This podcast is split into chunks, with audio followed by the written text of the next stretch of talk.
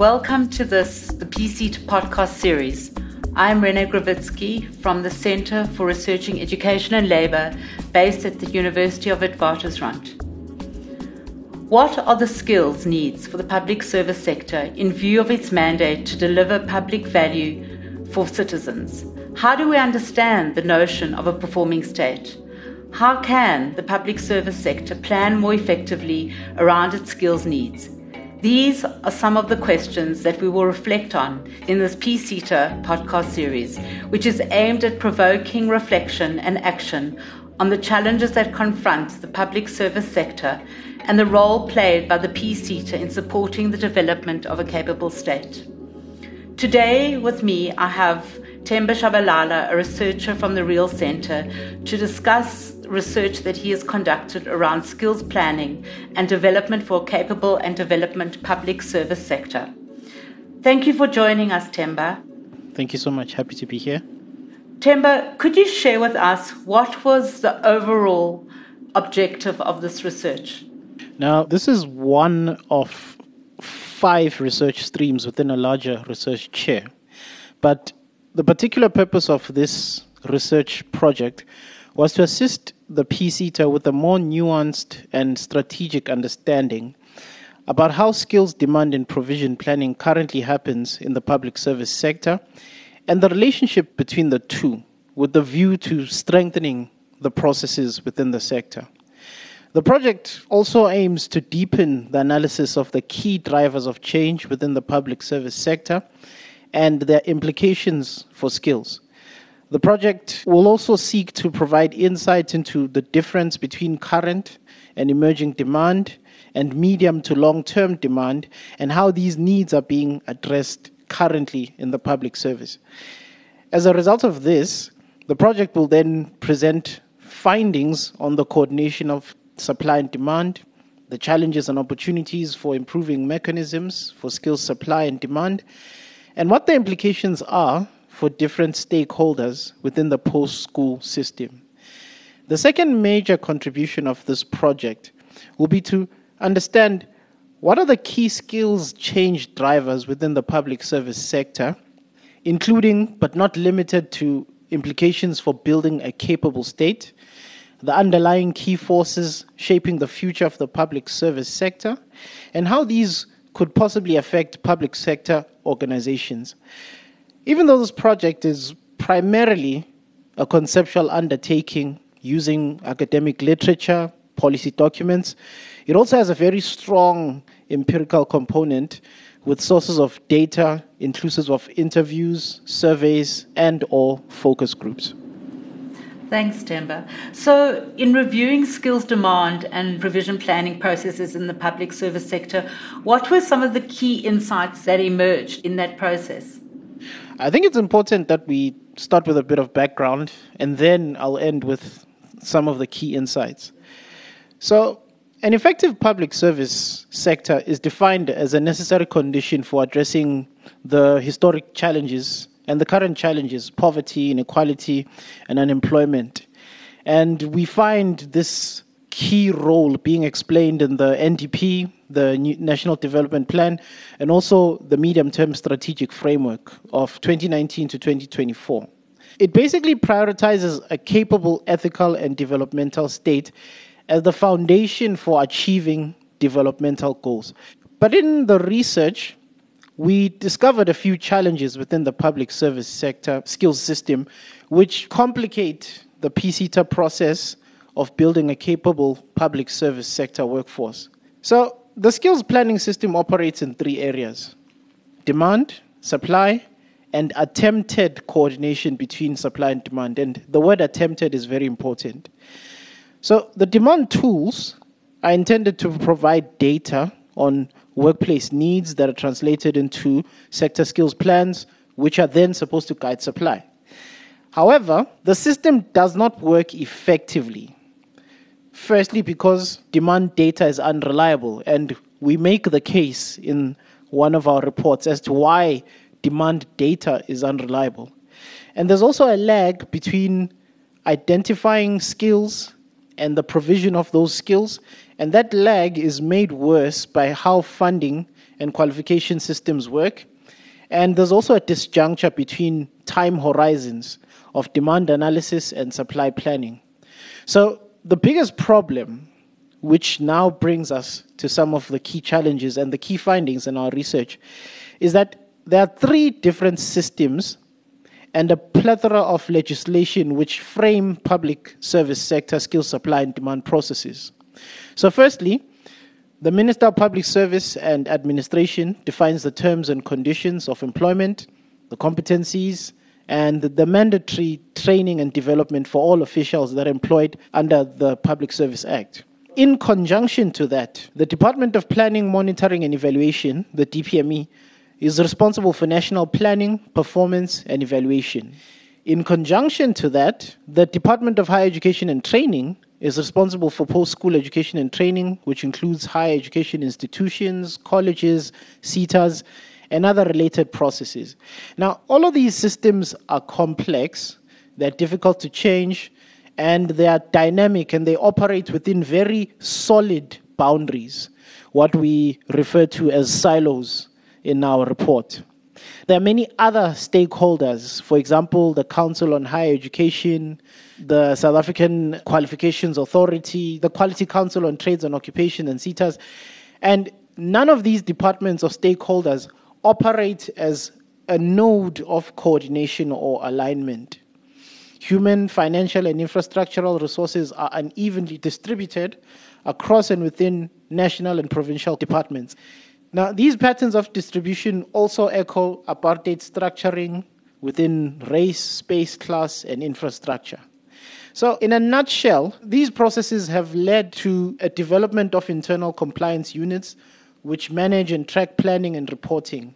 And departments are supposed to report on skills to three different structures simultaneously the DPSA, the DPME, and also the PSETA. And provision is similarly uncoordinated and spread across a range of different public and private institutions. So, in a nutshell, we identify three key challenges within skill supply and demand in the public service the multiplication of planning, the proliferation of training, and what we call isomorphic mimicry. In terms of the multiplication of planning, Despite attempts to ensure aligned and integrated demand supply routines in the public service, in terms of integrated planning, these processes seem to take place via three planning and reporting systems. The PSETA has tried to prioritize consolidating planning templates and reporting dates with the DPSA to try and limit this duplication and to improve data analysis. But horizontal coordination is very difficult to achieve, especially because of decades of institutionalized silo bureaucracy where a specific department operates by itself and reports for itself. Now, in this multiplicity, none of these departments of stakeholders operate as a node of coordination or alignment. Skills planning provision is complex. There's a lack of clarity of boundaries and roles and responsibilities, and there are many stakeholders that are governed by a web of regulations and commitments. Let's look at the proliferation of training. Public service training is spread across a range of providers without a system or policy for setting norms and standards to ensure quality. Most providers offer standard programs with indirect links to career paths and little effective focus on the formation of the norms and values that can create a common ethos and a sense of purpose within the public service. Curriculum quality is different across different providers. Methodologies, assessments, strategies, and materials, these are all different. And training is often of a doubtful relevance due to a lack of data about how the delivery systems work and what are the skills that are required to shift these established patterns. Programs are designed out of context, and this creates a challenge in integrating learning back into the public service sector workplace. Training is only part of the challenge of building a public administration that can get the work done. There are also issues of political will, employment criteria, discipline, and culture that need to be addressed at the same time. So, public service supply is reactive, partly because there are limited joint conversations about what a future supply line should be, but also because skill supply seems to be focused mostly on transmission and implementation instead of transforming workplace behavior. The final one, what we call isomorphic mimicry, which basically means that something is mimicked and with only isolated aspects of that thing being represented in that mimicry. Now, what do we mean?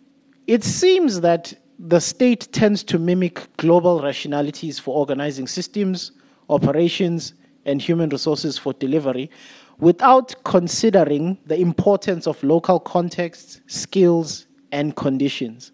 In addition, these strategies tend to lag behind the global trend that is being mimicked, and they are layered onto existing rules and routines without due consideration for local environments. And the language is adopted without the intended skills or practices, and departments and public servants struggle to meet these commitments. Thanks, Themba. That was quite um, reflects the complexity and the fact that the system is not dynamic and isn't really responsive to immediate needs. So, based on these insights, what then needs to change to the way in which provision planning currently happens? If you can briefly just uh, run through that with us. So, the multiplication and planning they lead us to recommend that instead of having more rules, more tools, which can further disperse an already burdened skills base. We think that the public service should consider narrowing down these complex systems so that they're easier to monitor and evaluate, and so that effort can be concentrated to tighter and more focused engagement and representation of the most directly involved stakeholders and role players.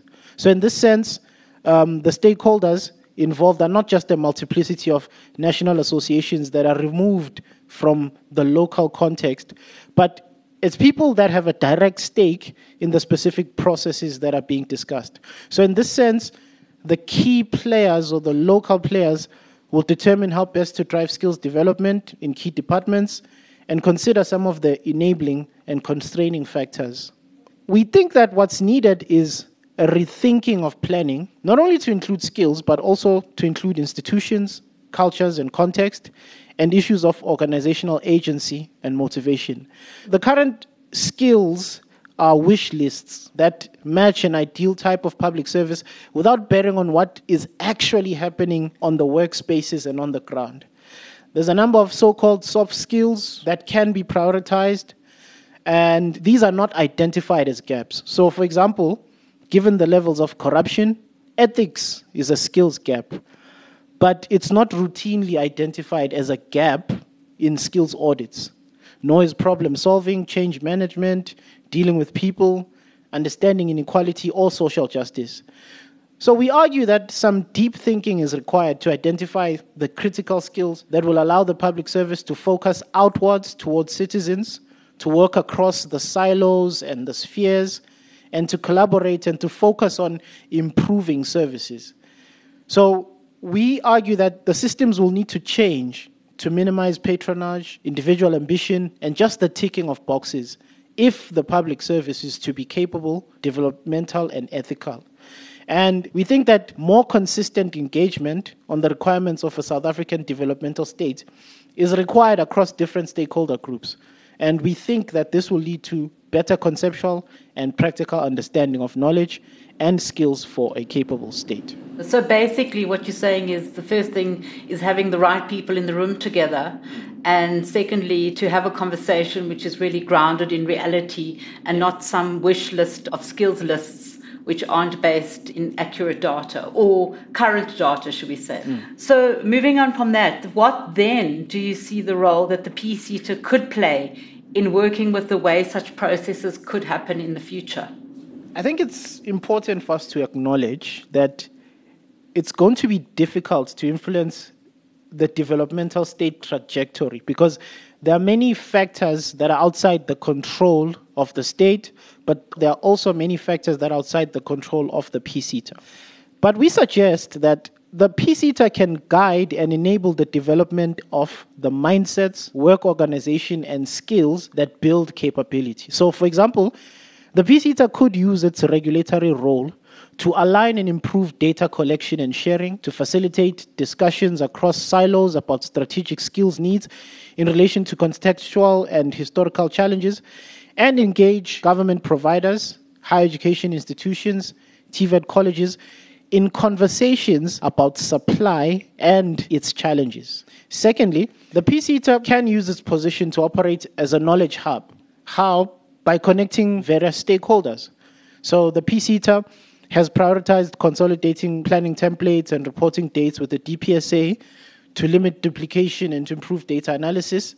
But in this instance, horizontal coordination is difficult to achieve because of all the silo bureaucracy that I mentioned before.